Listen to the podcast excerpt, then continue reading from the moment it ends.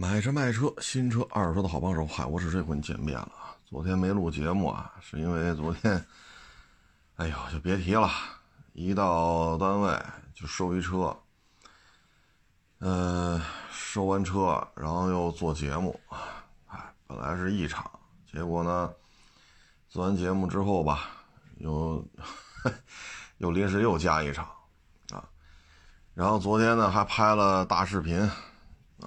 二手车的大视频，嗯，然后又把这车又给卖了，啊，早上收的，下午就给卖了。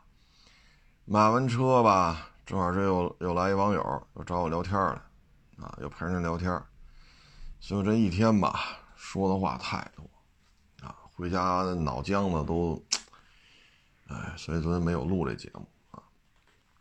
这干这么多事儿吧。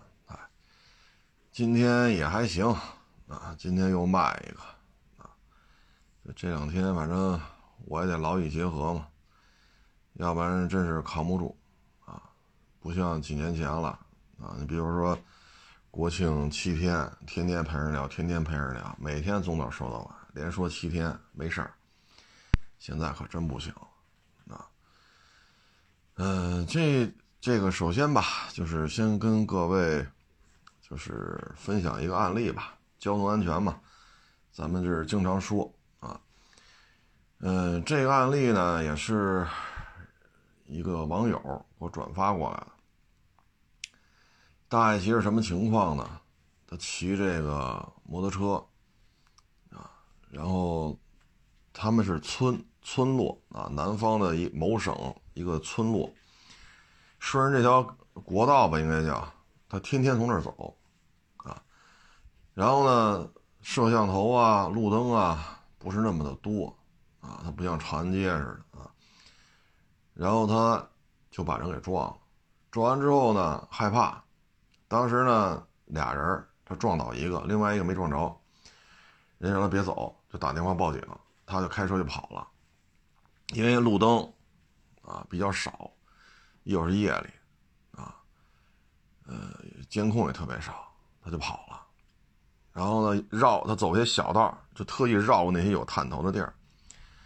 但是呢，第二天、第二天还是第三天，警察就上家来了。是怎么找他的呢？警察呢，首先他不是当时有一人没撞着吗？俩人肩并肩这么走。然后呢，到这儿了，人家要回村人家过马路走的是人行横道，一个走得快。一个走得慢，走得快这个呢，到路中间了，这骑摩托车就看见他，他就一拐，结果那路边还站一个，他把那路边给撞了。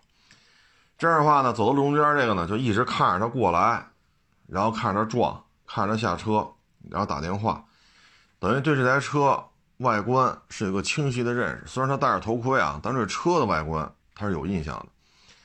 然后他一看，他就跑了，但是没牌照这车。然后就警察就来了，这撞还挺厉害的。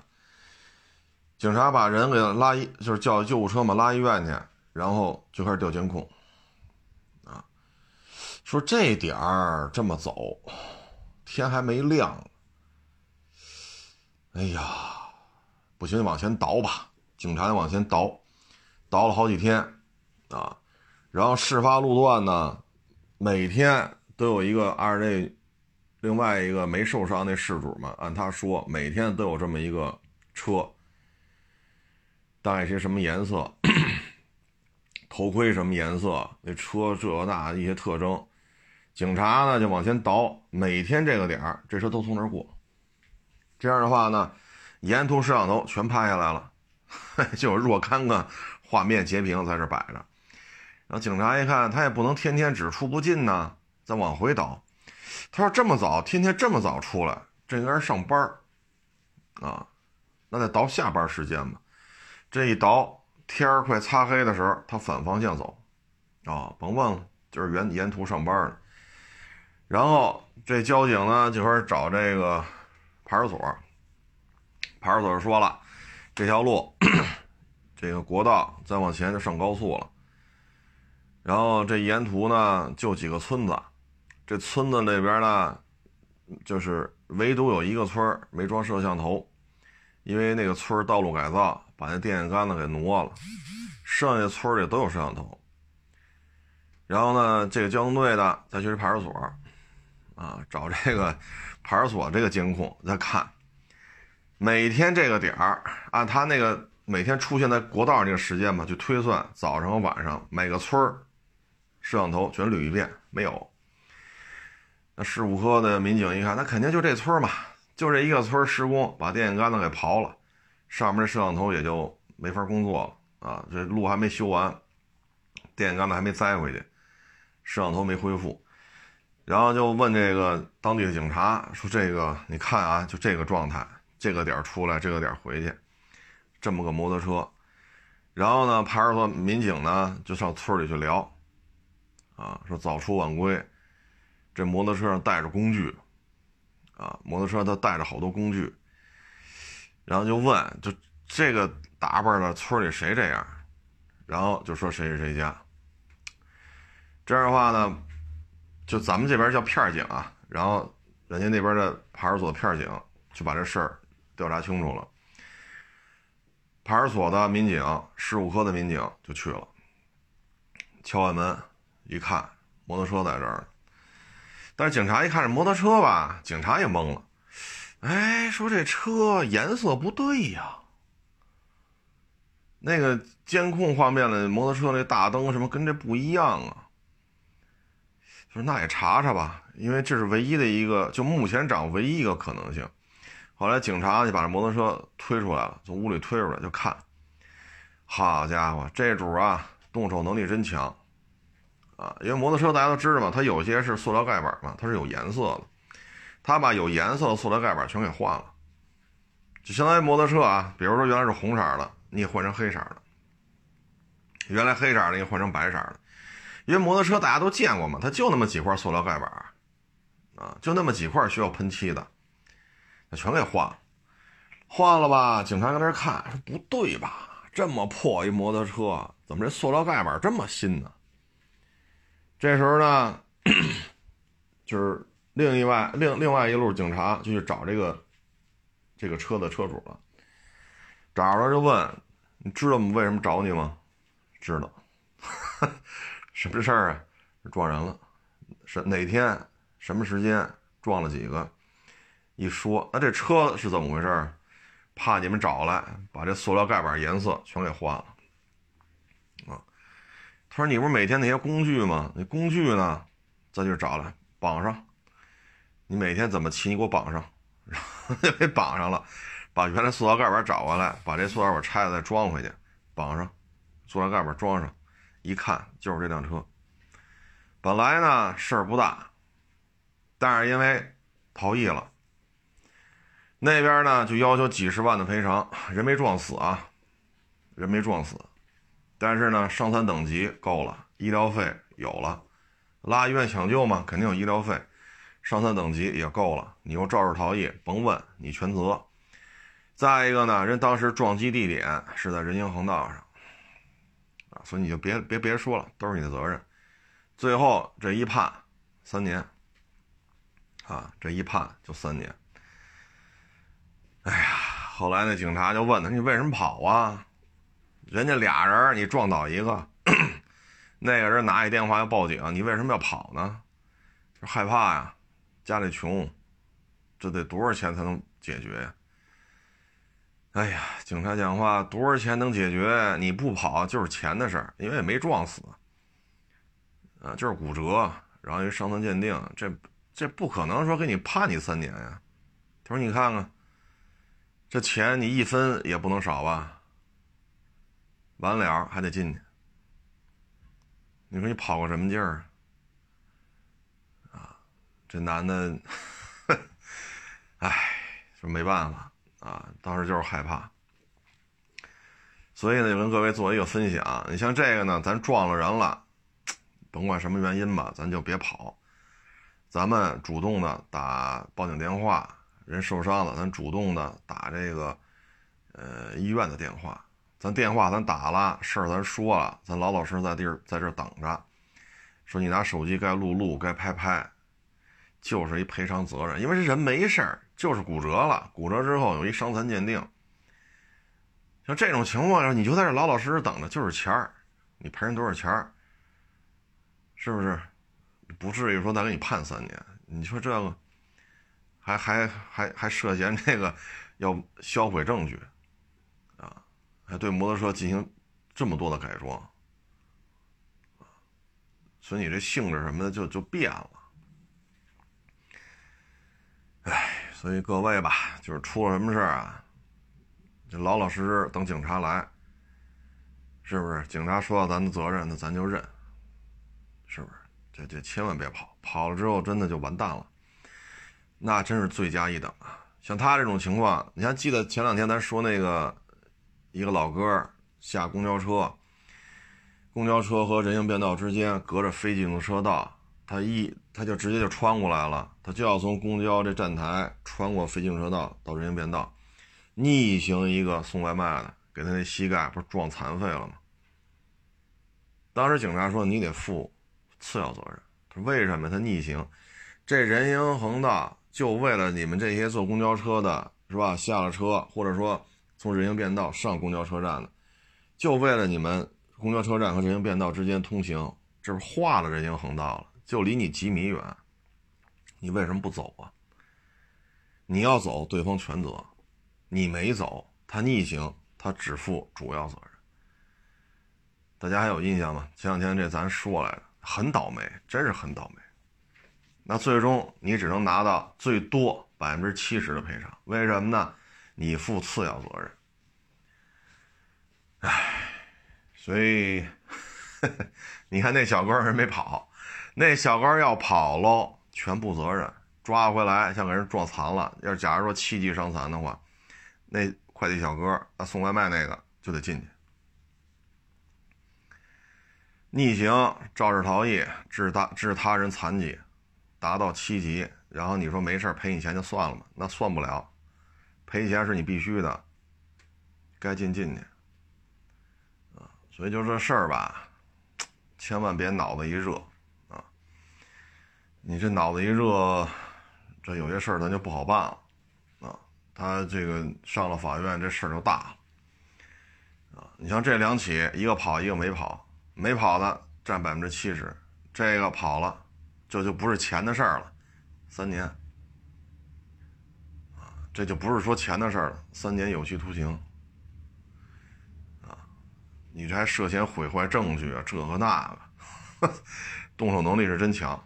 啊，摩托车颜色都给改了，唉，所以各位吧，就跟做一个分享啊，仅供参考吧。大家还记得之前我说那个一六年那宝马，我那天正好是没接电话，是还是忘了拿电话，是怎么着来了？我不是干活嘛，没拿电话，人家找我来说过来要卖那车，啊，然后呢就跑旁边那家车行去了。啊，离我这儿也不算太远。一听说找海国试车，那车我们卖了一台，也是这年份的，还没有他这个，他他这有伤，我们那还没伤。我们卖他卖了二十一万多，他跟人来一个，这车能收二十三，卖二十三万五吧，好像是。大家还记得这事儿吗？对吧？就是你要找我来学习来，我正趴在地下看底盘呢。啊，说你这海老师做的不错，有机会上你学习。我说行，您抬去。这还跟我聊过天呢，手底下还老找我来。这车验怎么验？那车怎么怎么弄？大家记得这事儿吧？又找我来了，手底人又找我来了。什么事儿呢？就收一车不会验，啊，一百多万，又问我这车怎么验。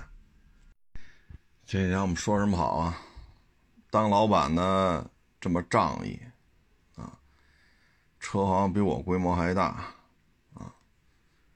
当老板的这么仗义对待同行，手底人收车去玩不转，又来找我了。哎，你说你说，哎，这人呐，差不多就行了啊。您不能说背后捅刀子，当面要我当面找我们帮忙来，捅完刀子找我们帮忙，捅完刀子找我们帮忙。我说这都是站着撒尿，是不是？离着也不算太远，所以你看见没有，二手车这个行业呀，你自己要想不开，你就死在这儿算了啊！为什么呢？这个行业里，这事儿啊，他。他他给你办成怎么样，他都是有可能的，啊，他给你办成怎么样，他都是正常的，你发现没？啊，这东西你说我们也没法说，啊，这就是什么呢？这当老板的干完了这么仗义的事儿，没跟底下人说，底下人收这百十来万的车玩不转，又来找我了。哎呀，这人呐，真是有两把刷子呀，啊，真是有两把刷子。说到这儿吧，昨天还一网友找我不是聊天来吗？啊，他去学这二手车这个什么证去，然后也跟我聊，啊，就说也学了点东西嘛，毕竟也这么多天嘛。啊，一些车辆的这个拆呀、装啊，这个呀、那个呀，啊，呃，怎么说呢？这个行业啊，首先，他说他们这些同学，就说他们在学习过程当中吧，这个他发现有意思在于什么呢？首先啊，拆呀装，装呀拆，啊，这个确实。对于小白来讲呢，应该说是一个系统的一个接触啊，最起码这是减震，这是传动轴啊，因为从下往上看，纵梁在哪儿，后尾板在哪儿，然后车降下来，你从上往下看，纵梁在哪儿，后尾板在哪儿，这挺好的。包括这个气膜仪啊啊等等等等，这都没问题。但是他觉得学习过程中啊，最大的变化在于什么呢？就是来了不老少的这个干二手房的，啊，说二手房现在不好干了，说准备从二手房变成二手车。哎呦，我说你们这同学里还有这么多干二手房的，就是对，我说这是没想到。但实际上这个差距是非常大的，为什么呢？你说房啊，比如这栋楼说六层，啊，或者十八层啊，或者三十多层，这个户型从一楼到顶楼。除了，除非啊，就是一楼可能受制于这个入户大厅啊什么的，可能它的阳台呀，啊或者某一间屋子可能往里进深啊缩了一下，或者说设备层之外，其他的啊，从上到下户型都一样。而且你买房你也不会说我要原厂大白、原厂地板、原厂窗户，要不是怎么办？咱这个，你说。这房子，除非是准新的豪装的啊，说一平米五千的装修标准啊，一平米八千的装修标准，然后这楼盘刚卖了三四年，那你看吧啊，几乎可能就都是原厂的状态啊，原厂的墙皮、原厂的地地板、原厂的窗户、原厂的门，这是有可能的。但是绝大部分它都装修过，所以这个是不是原厂的不重要，重要的是什么呢？这房子卖多少钱？产权清晰与否，有没有产权纠纷，是否有贷款有抵押，然后如果学区的话，这小学这名额占没占，户口迁不迁，你把这点事儿整明白就完了。至于这套房子本身，说你说咱买套二手房，咱还需要去查结构吗？对吧？说你这个，你这承重墙切割过没有啊？你。你这承重墙是不是后盖的？这咱们好像也不涉及这些东西啊。呃，而且现在就装修层面，对于拆承重墙这个监管呀、处罚也是，你你做二手房交易，这也不涉及这个啊。说保养记录啊，调没调过？这玩意儿房本上多少平就是多少平，是不是？这玩意儿不会有错误的。明明看着是一个五室两厅。啊，二百一十多平，但是你推门一进，好家伙，这这房屋套内就六七十平，这不可能的。所以二手房的侧重点是什么呢？不是房屋本身是不是原原厂漆面、原厂地板、原厂窗户、原厂门，它是手续啊，户口的问题、学区的问题、抵押的问题、贷款的问题，满五为一，满满二为一，还是满二不为一，满五不为一？这房子是继承的还是怎么怎么着？是是是，当时是这是经适房，他他关注的是这些手续。但二手房和二手车就不一样了。你比如说，都是一零年的这个花冠，你查去吧。你市面上找十台花冠，一零年出厂、一零年上牌的，都是自动挡的，你找去吧。辆辆不一样，保养记录不一样，公里数不一样，磨损状态不一样，辆辆不一样。那你怎么办？你只能一辆一辆验吧。那你也没招啊。这辆花冠是这样，那辆花冠是那样，您说是不是？它这里它是有巨大的差异性的。那这台车原车漆可能泡了水了，那台车原车漆没泡水，那台车有补漆泡了水，这台车有补漆没泡了水，它怎么可能一样呢？所以二手车的复杂性不一样。再一个获利，你看北京没有便宜房了，说五十万买套房去，哎呀。比二十年前了、十年前还是可行的。比如奥运会那会儿啊，五环边上，零八年奥运会那会儿，五环边上，五十万啊，你买个一居，甚至于老一点的老公房那种的小两居是可以的。零八年那会儿，啊，是完全可以做到的。但是现在你说五环边上三十万五十万你买不着，所以单价很高，动不动就几百万，然后你抽二点五个点，啊，那你这个经纪人提的钱就很多了，你成交一套房子，可能够你好几个月开销的。你比如五百万二点七，你砍砍，比如说二点五，或者说两个点，啊，那你要是五百万的房子呢，那应该就在十万。啊，或者是十二万多，啊，就十万、十一万、十二万，拿到了佣金就是这些。如果按照三七开，那可能这经纪人就能拿到好几万，对吧？拿到好几万，啊，但是你现在做二手车利润很薄啊，啊，你像我们今年接的这些车，上百万的车啊，挣不了几。一万都到不了，几千，啊，百十来万的车，然后就说啊，不得挣个十万八？哪儿有啊？挣不着你给补啊？几千，一万，就挣这么多。你再刨去这过户费，你再刨去抛光打蜡，你再刨去这这摊位都是花钱租来的。你一辆车不放也是这么多摊位费，你每个车位都放上车也是这么多摊位费，你得把摊位费的。再再再折进去，那挣一万，刨去这挣多少？一百万投进去了，八千，就挣这么点啊。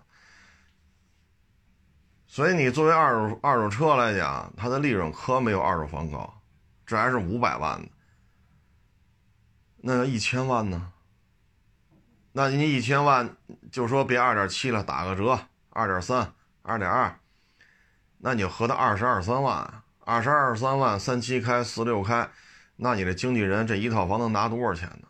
少则五六万，多则七八万。咱取个中，五万块钱，啊，别说高了，咱往低了说。这一单佣佣金，中介拿二十二万，你是这房是你带户给卖了，就说你就提五万，这五万，好家伙，是不是？这二手二手房的利润，它是在这儿摆着呢，啊，而且你也没有什么成本，公司开了，APP 上线了，网站有了，门脸房出了，房源在这挂了，对吧？有房源维护人，就是收集房源的，然后除了房源维护人，再有这个销售，谁把房卖出去的，你没有什么付出的，你就工装，啊，像现在。天儿稍微凉点了，衬衫、西裤、皮鞋，打扮的干净利索点儿，天天就是电话费呗，给这打，给那打，给这打，给那打，然后这儿看一趟，那儿带看，这儿带看，你的成本就是这些。你来干二手车来了，这门脸钱谁出啊？你像我这个，是我一天不上班，跟家躺着看电视、玩、吃喝、耍去，我这一天一千多成本啊！你来这儿待一天，一辆车没收着，一辆车没卖出去，那也是一千多呀。我们家睡一天觉，一天我不来，我还是一千多的成本。你看二手房，咱对吧？尤其是大中介。啊，绿中介，这个蓝中介，啊，现在又黄中介了，门头又换了。绿中介、黄中介啊，你去那儿卖房去，你的成本就是电话费啊，还有你一日三餐，说你租房子住，那就是房租，是不是？然后骑个电动车，那电动车你得花钱吧？充电要是花钱的话，也是你自己出，手机费。那你不像我们似的吧？说我这一天我不上班，电话关机，我什么都关了，我就跟家待着，一千多。我只说我啊，我不说别人啊，我只说我自己。那别人没这么高费用吧？你干二手房有这么高费用吗？手机也不开。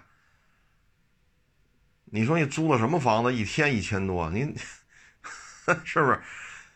你这玩意儿，所以干二手房跟二手房差距非常大啊。你说人屋里有家具，人也没说这这家具卖给你啊。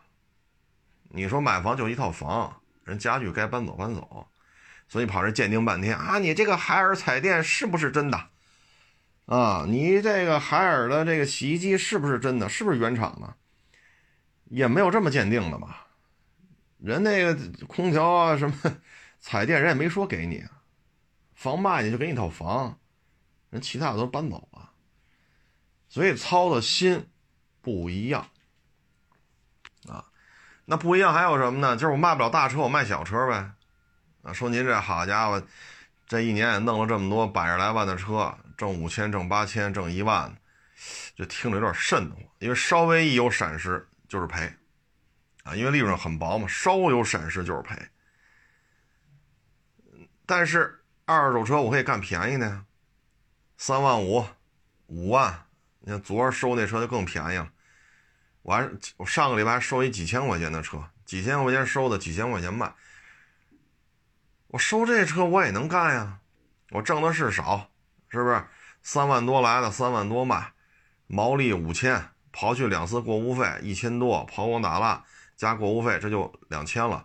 再租个标抓一个一千一个月，那我这成本三千，我毛利五千，五千减三千，我还挣两千。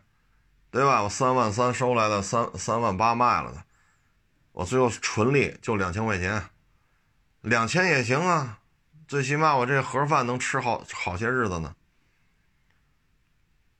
成本是高，小车背成本背不动，两次过户费得一千多呀，加上抛光打蜡，内饰好歹弄弄，加一块加上过户费这就两千了，租个边一千，这就三千了，现抓一边就这价，那这成本就三千啊。那你三万三来的，你卖三万八，挣五千，刨去三千，还剩多少？两千块钱。那我能挣啊！我两千块钱，我觉得也是钱呐。这不马路上捡，不是捡不着吗？但二手房没有这个，说卖套，好家伙，北京，哎呦我去！您买套二手房，您带来了户，您把这房给卖了，然后您挣两千。哎呀！这我觉得可能有难度，这个想挣这么少都有难度，因为北京没有这么便宜的房，啊，所以二手房跟二手车差距还是蛮大的。现在为什么这么多人转行呢？就是因为干二手房啊，可能压力比较大，尤其是这个学区现在降的非常狠，啊，一套房子降一百，降一百五，个别极端案例能降到二百，现在这种事儿可都出来了，就是这个东西海。东城、西城、海淀，这三个区学区还是比较比较有优势的。你看现在就出这种情况，那这种情况下，那买的人自然就少了。你像去年七二幺学区政策出台之前，那那西城区那房子就跟不要钱似的，好，四十平米卖四百多万，哪年的房啊？六几年的，这这这房顶也忒大了吧？就这价，四十平米四百多万，要不要？不要下一位，有你不要，有的是，后边排着三十多人呢，靠边靠边，啊，不买别耽误功夫。你不要后边三十多人要看房，你像那会儿卖房的还，哎，行，学区占呗，没占，行，还能便宜，便宜四百多万，便宜五万行吗？行，刷卡。那钱挣的容易啊。你说有居住属性吗？六几年的房，这房龄可不能说新了吧？啊，什么大开间什么落地窗啊，面宽多少，南北通，那你想多了这。反正是套房子，啊，漏不漏也不知道，有没有物业你也别问了，啊，能不能停车呀？大概率事件停不了，停不了车，但是现在不一样了，这二手房不好干，尤其最近北京连续出台了一些政策，现在二手房的交易量直线下跌。作为一个 城市的这种二手房的走势，它有一个征兆，就是量一起来，如果维持三到六个月，量逐渐的增加啊，比如这个月成交一百套，下个月一百零五，再下个月一百一、一百零、一百一十五、一百二、一百二十五、一百三，连续三到六个月都是这么涨，你放心，涨价马上就开始。但是当这房子交易量啊，比如说一百三。下个月一百二，再下个月一百一，再下个月一百，连续交易量下降，你放心，房价马上就开始掉，随后就会掉。它都是量先动，价后动，价后动是要有一个滞后期，三到六个月，他要看这量，量先动，价后动，啊，所以现在北京这个房价现在就是连续一段时间了，持续下滑，持续下滑。所以现在这种情况之下吧，干二手房的好多人干二手车，这心情啊，咱能理解。说多学个本事，咱也能理解，但完全是两个圈子，完全是两个圈子。你包括一些大的房地产的这种博主，他为什么能做得大？啊，说愿意为什么给他交钱？他带你去买房，中介的佣金你该交还得交，但是为什么你还愿意单独给他一笔钱？就是因为他对于房产的这种发展综合研判，他是有他的水平的。当然了，这里边比较水的也不少啊，有水平的也有，啊，有水平的也有。你比如说望京地区，五环外正北是来广营，这也叫大望京。京密路往那边叫崔各庄，还叫什么来着？啊，这都属于望京外溢。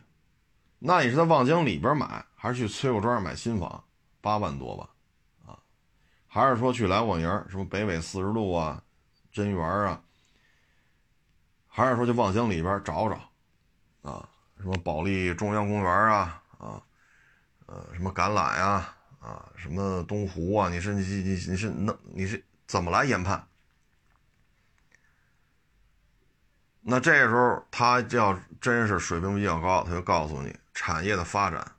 轨道交通的发展，学校的布局，啊，未来十年大概其产业布局是怎样？说未来一百年那预测不了，那活不了一百年。真的是一些大的房地产的这种自媒体人做这种数据研判是非常专业的。啊，你比如说亚运新兴家园，亚运新兴家园和保利中央公园，你说这俩距离有多远？一个在望京的下边，一个在望京的正中间。你要从居住品质，望亚运新兴家园比那个保利中央公园好太多了，但是卖不动啊。保利中央公园虽然说卖的也因为价太高，但是那儿的生活的状态、出行的状态要远好于新兴家园。新兴家园没有那么高的楼啊，整个社区的环境氛围、绿化确实包括嘈杂的程度都不一样。那你说你买哪？那你要是从出租要，那肯定是望京里边啊，啊，所以有些时候大的房地产的这些做得好的，它能从产业、从发展、从出租，啊，从租客的需求是什么，啊，所以这个二手房是这套。但你买二手车，好家伙，这给你这花三万八买一车，产业怎么样啊，格局怎么样啊？这这地铁会怎么？这跟这有什么关系？三万来块钱要就要，不要就算了。有补漆没补漆，是不是？有事故没事故，肌肉车就完了，还管你那个？你别说三万多了，三百万的二手车，跟这也没关系啊。是不是？说你说这华为总部落哪儿了？啊，这个腾讯总部在哪儿了？这个这个北大清华毕业生就爱去哪些的？这跟你买的车有毛关系？原车漆、原车玻璃、原车胎，保养记录齐，一万公里，个人一手，啊，保你这保你那都写上，没问题，掏钱开走，爱什么产业什么产业，是不是？所以二手房、二手车区别还是比较大的。但是二手车的就二手房的劳这个劳累啊，主要体现在踩盘。你比如说，人客户找你来了，比如说望京，啊。你说保利中央馆，你带我看看去，你得去吧。小区里陪人转一圈吧，地库看看，花园看看，进房子里再看看。好嘞，然后对面我再看看去，啊，去那橄榄城看看去。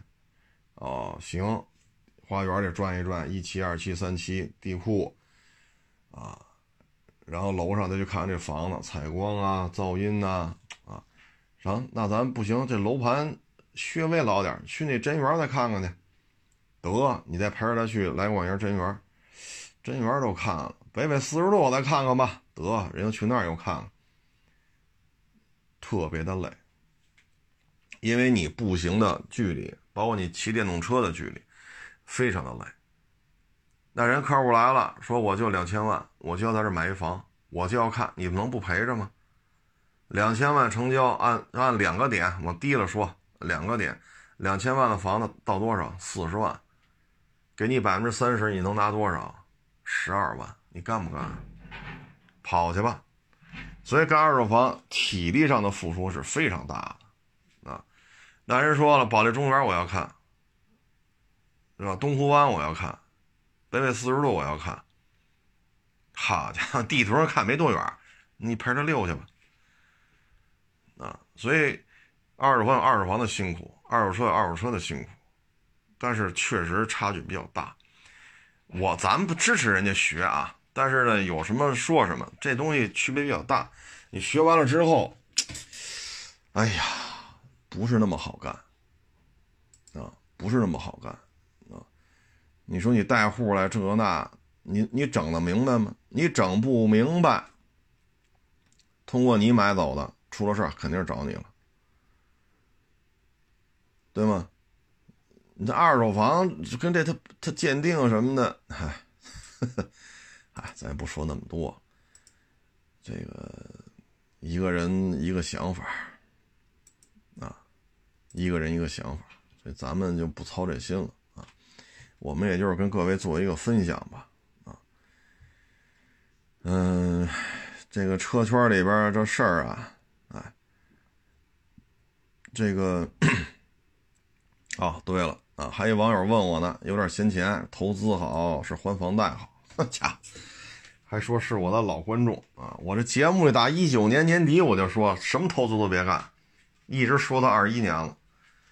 一九年年底还没疫情还没爆发呢，我就说了别投资啊。所以这个呢，说我有钱是吧？手里有个一百万两百万，您啊就搁银行扔着就完了。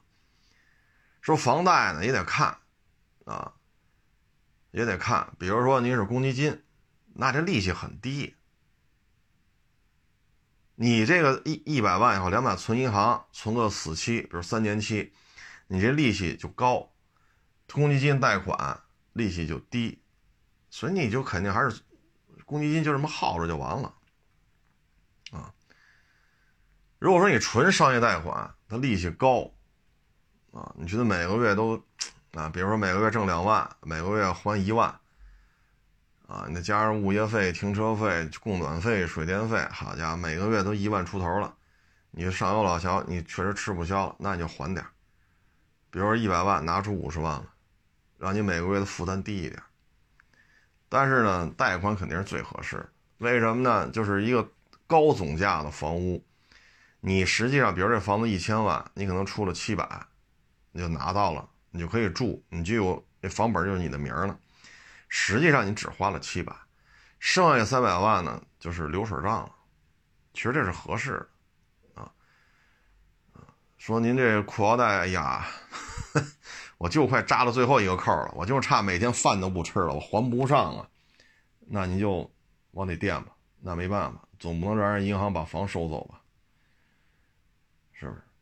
所以呢，如果说是公积金贷款是最合适的，利息低。啊，利息低就耗着就完了，啊，所以这具体事儿我们也没法替你拿主意，谁知道您什么财务状况，对吧？你像 有的这个天天在这扫地，好家伙，人家里一年挣二百多万，你理解不了吧？人就在这扫地，你理解不了，你跑完跑跑这扫地了，没事干呢，干别的干不了了。只能干这，就算是扫扫地吧。一月挣多少？挣三千。好的，你们家一年挣二百万，你跑这挣三千，人就愿意干。所以你要跟他聊，那我这一月还一万，还一个月还一万房贷，我一月挣三千。你要按他这么聊，那赶紧，你赶紧想辙吧。您这要崩盘。实际上呢，人家里每年挣二百万，所以咱也不清楚啊。这这这这这，你只能自己拿主意，我们可管不了这个啊。嗯，交通，哎呀，对，昨天回来看你车祸呢，哎呀，撞的人比较惨，看着救护车来了，哎，算了，那就不说了，血了呼啦的，咱就不聊了，弄得各位听完了也瘆得慌啊。嗯，这个呢，就是芯片呀，现在车的价格呀，炒的比较高。啊嗯，也提醒各位吧，现在有些主机厂的它的这个芯片供应呢，已经取得了一个阶段性的一个突破啊。他们的芯片供应呢，可能在这个月就会出现逆转啊，从没有芯片到充就是无限量供应。所以各位呢，这事得想好啊，得想好。嗯，尤其是同行做这个。啊，弄不利索的话，这个有些事儿就容易，就都这会儿了，九月中旬了，说您在哭嚓哭嚓连续赔五六个车，那你这一年给你打翻身仗的时间都所剩无几了，因为马上就该中秋节假期、十一假期了，再一过完这假期就是年底了，啊，啊，对了，还一个，也跟各位做一个分享吧，前天吧，好像是。早上开车听那广播啊，就说一个家长也挺闹心的。哎呀，说家里这个孩子呀才十四啊，十四岁，这也就是上这个呃初中的这么一个状态啊。他呢是就觉得自己啊个儿高。啊，自己觉得自己长得好看，身材好。他呢就跟家长说了，啊，不用上什么这补习班那补习班上它干什么呀？啊，纯属纯属大瞎耽误功夫，啊，纯属瞎耽误功夫。那在这种情况之下呢，说你这怎么挣钱呢？啊，他说我参加工作两年。就能给你挣两千万，这两千万怎么挣呢？你看我长得好看，我拍个视频，啊，扭一扭，穿一个比较性感的衣服，我扭一扭，拍一些小视频，十秒二十秒一发，就会有人关注我。然后呢，我在直播带货，你放心吧，啊，参加工作两年能给你挣两千万。然后这孩子，孩子这个家长就说。十四岁，十四岁就就想到了说要卖弄姿色，来来来来换钱。他说这东西，嗨，这东西，这有些时候，唉，孩子家长也比较痛心啊。说白了呢，这就是什么呢？啊，这就是一个按往大了说啊。往大了说，就奶嘴政策啊，奶嘴政策。所谓的奶嘴政策呢，就实际上你什么也没得到，什么也没得到。但是呢，你们的注意力不再是说这个那个了。譬如说啊，像过去小时候问 问这孩子，你长大想干什么呀？有的就说了，我想当科学家。我想当解放军，我想当警察，我想当老师，我想当医生，对吧？你要再往前跨个十年二十年，那我可能要开拖拉机去，我要开汽车去，我要开火车去，对吧？就你再往前倒，就是这种理想。你甭管说开拖拉机、开卡车，啊。还是说当医生、当警察、当解放军，这最起码还跟国家的发展，它还是有一定的关联度。你现在的孩子，你问他你你长大想干什么呀？我跳舞就能挣钱，我做直播带货就能挣钱。实际上你什么也没得到，什么也没得到，但是呢，完全没有斗志。十四岁的小女孩想这个。这有句话说的很好嘛，“少年强则国强”，这是老话。三岁看小，七岁看老。您这十四岁，一门心思就扭啊扭，扭啊扭，穿着一个薄露透的衣服，这是一个十四岁的小女孩应该说的话吗？是不是？你说家长说拼了命的买学区房，拼了命的给你请家教，你学外语、学数学、学语文，是吧？往物理补一补，化学补一补啊，然后体测了啊，这长跑也好啊，什么什么立定跳远也好，在那练，这不还是希望包括说弹个钢琴啊，啊拉个二胡啊，画个山水画啊，啊学个击剑呀，学个跆拳道，这家长不也希望你全面发展嘛？啊，这样的话将来的社会当中竞争力会更强一点。十四岁想的是这些，所以短视频平台这个所带来的负面的东西就是这些，一天到晚推的就是这些东西。咱们反复说这案例嘛，就是那主啊，倍儿瘦啊，吃烤鸭一整只抱起来啃，啊，卷卷卷那个烤鸭那卷饼当餐巾纸，嘴上一擦，啪就给扔了。就是平台要的是什么东西呢？平台东西要的是流量啊！说是否在侮辱、糟蹋北京的餐饮文化、北京的语言文化不重要，重要是它有流量。你看，我都把他拉黑了，手机上嘣儿，你所关心的谁谁谁又发表了新的作品。你说我都拉黑了，我还我还感兴趣吗？平台不管那个，还给你推送。他不管这东西是丑陋的，是善良的，啊，是真善美假丑恶，平台不管，平台管的就是什么呀？有流量就行。所以才会出现十四岁的女孩跟家里说不上补习班，什么外语培训呀、弹钢琴呀、画画啊，什么都扯淡。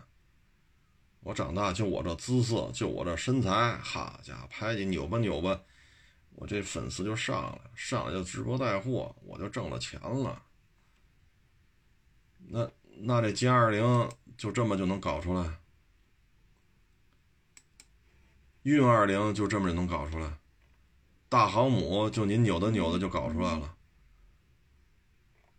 少年强则国强！少年强则国强。如果我们的少年不愿意去做这些数理化，啊，不愿意去为这些科研呐、科技发展呀，啊，一些国家重点项目，不愿意去付付出自己的学识、自己的青春、自己的精力。假如说我们没有这么多航母，啊，现在是大的六万多、六万多吨的俩，一个辽宁号，一个山东号，四万吨的小平顶，现在应该是。下水是是三艘了吧？还是说下水两艘，即将下水第三艘？啊，然后你看这外媒报道，八万多吨的也快下水了，那可真是大航母啊，八万多吨。要没有这些，你说这还得多少大妖精、大妖精、小鬼跑这闹来？咱就不说那零七幺了啊，两万多吨，那造了八艘是九艘了，对吧？这七八艘、八九艘零七幺往这一摆。啊，小平底儿现在三艘吧，就说下水三艘吧。航母两个六万多，一个八万多，这些东西不在这摆着，谁拿你当个人看呀？弱国无外交，而这些国之重器是靠谁？不就是靠这些啊若干人，军工也好，国防高科技啊，若若干若干若干的这些参与者献了青春。啊付出汗水，付出精力，有的甚至为为之而付出生命。那没有这么多这些东西，怎么造出来？咱做直播，咱就造出一大航母来。反正做直播老老倒是老有有什么老铁双击六六六送个大游艇，送个大航母，那倒是经常送啊。但是那个的航母和那个航母，这不是一回事儿，这个。是不是？所以，就是他有些真是，你要纯粹知识分享，啊，你比如说，咱就说这烤鸭，到底咱们国家啊，烤鸭分几种？每一种烤鸭，这个烤鸭是怎么做出来的？你是拿什么做的燃料？啊，这个烤鸭是怎么加工的？用什么品种的鸭子？多大？多重？这鸭子怎么杀？它怎么就是烤制之前怎么做加工？烤多长时间？烤完之后怎么吃？啊，它有什么讲究？卷饼怎么做出来的？为什么加葱丝儿？为什么加这个黄瓜丝儿？这酱是什么酱？鸭架子汤，或者说椒盐鸭架子做汤也好，做椒盐鸭架子。像原来我还做过一阵子红烧鸭架子，麻辣红烧口的，倍儿香。鸭架子做这倍儿香。那这些东西都是怎么做？鸭架子这个烹饪方法又分几种？您要是真是踏踏实实这么讲，你放心，没有流量，没有流量。昨天还一网友跟我说呢，说你看那那谁谁谁，你老说去高原这个那，你看人海拔四千，人搁那蹦了，啊，还还要健身，还要这个那，人海拔四千要。我说他不这么拍，你看呢？他就得反常识这么拍，那谁他妈海拔四千跑那蹦去？我说不这么拍视频，你看吗？不这么拍视频，你就不关注了。他就要摧毁过去的固有认知啊，颠覆你的这种感受啊，所以你才会愿意关注他呀，他粉丝才多呀。那都跟他那片子里说的，咱都海拔四千多，咱都蹦去健身去，踢球去跑步去。那您的家长就是拉医院去，所以现在就已经是这样了，已经已经就是这样了，这没有办法，啊，因为资本控制的地方，他不会说，说说说说说咱这个要要奉献呀，什么什么少年强则国，他不考虑这。考虑这干什么呀？啊，所以这个就是仅供参考吧。但是我觉得啊，因为我也是孩子家长，说这十四岁的女孩，如果是我的孩子，哎呦喂，我个人感觉，如果这是我的孩子，这买卖我都不干了，立马关张回家，得重新建立这孩子的社会观、价值观、人生观。这属于三观不正，挣什么钱呀？这买卖我不干了。拍什么小视频？我不拍了。十四岁的女孩居然这么跟家里人谈，这辈子你说是不是就毁了呀？如果越来越多的孩子看短视频都看成这样了，你看过去，你比如说九十年代，你问去那孩子。什么科学家啊、军人、警察、老师、医生啊。你要七十年代问你啊，要开卡车去当卡车司机，要开拖拉机去啊？为什么呢？这在那会儿这就是非常厉害的人物。那现在呢？我要当网红，这真的是不太正常啊！真的是不太正常。现在平台，你包括这个平平时策略也是，我们讲个什么车型的家族史，就属于涉嫌叫什么诱导消费是什么玩意儿来？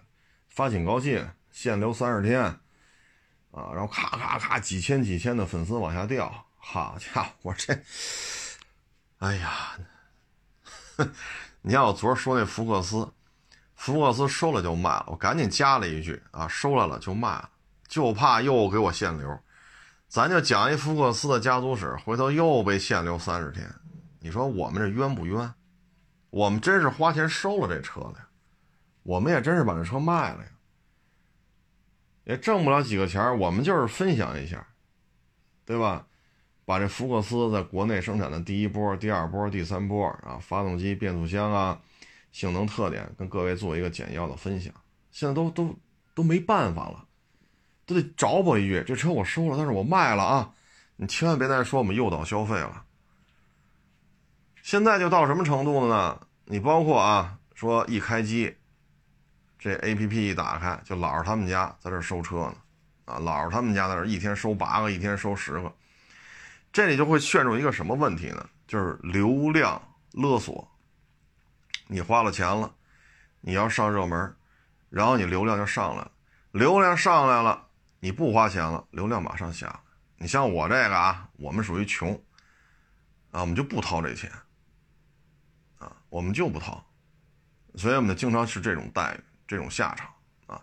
那你掏吧，你弄吧，一旦你。支付不起这些相关的费用，立马完蛋。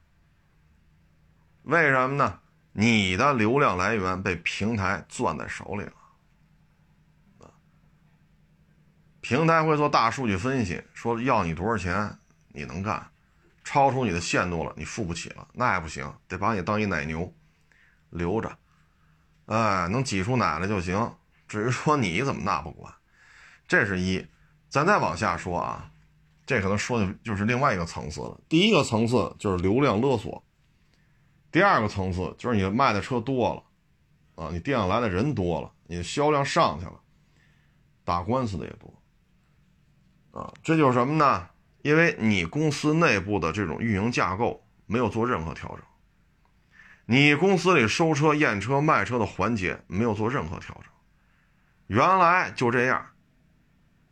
那现在，因为你做这短视频，流量一下起了，销量一下上去了，你的发生纠纷的概率同比例攀升，同比例攀升。那这时候你要付出更高昂的法务的成本啊，所以这就是另外一个，这是两个循环：第一，流量的循环；第二，处理问题的循环。这两个循环会耗费你大量的人力、物力、财力。啊，比如说有这有一辆车出了问题了，啊，拍上视频上了网了，一炸了锅了，这个互联网是有记忆的。你再发什么，底下都有会跟着拿这事儿骂你。啊，那这这些这这说明什么呢？就是内部的收验卖这环节没有做任何调整。原来你就卖这么多还好，处理纠纷还能处理，现在量上去了。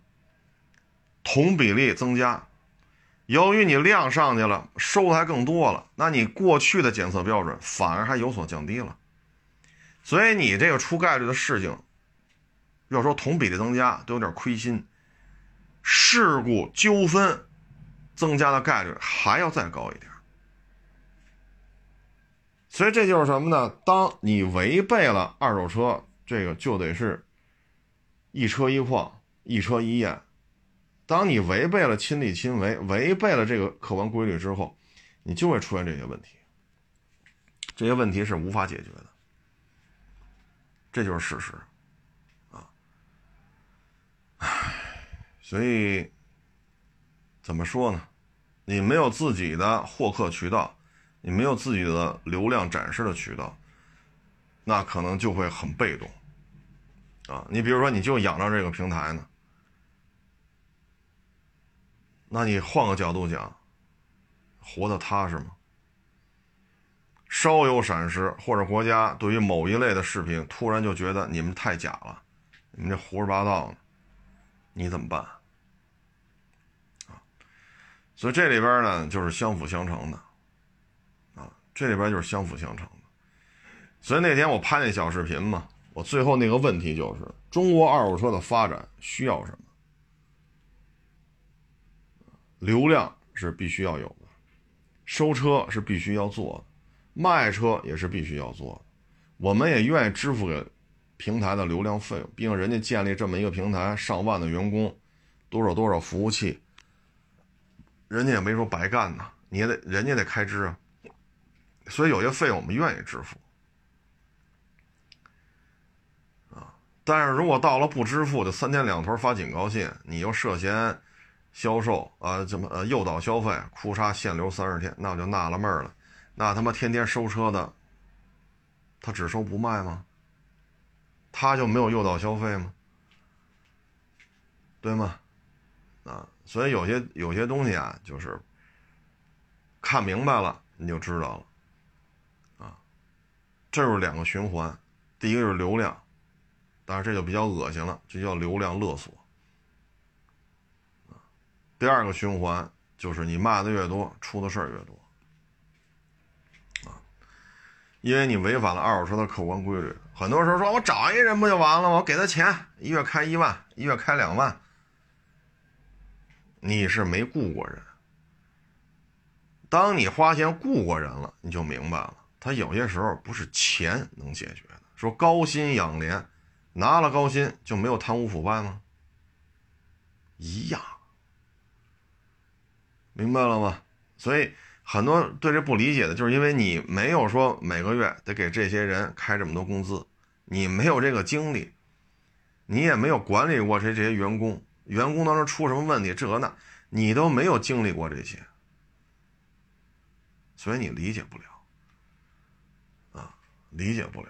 再一个呢，你也没有在各个车行当中给这个车行帮点忙，给那个车行帮点忙，帮这个网友去那个车行收过车，帮这个网友去这儿收过车，或者说帮这个车行出去收过车，帮这个车行出去收过车，你有过这经历吗？你要是没有，所以你就理解起来就比较困难。但我说的这就是客观现状，这就是客观现状啊！哎呀，不多聊了。这个 接着干啊，学中干，干中学。每一辆二手车都是我的老师。欢迎关注我的新浪微博“海阔试车手”微信公众号“海阔试车”。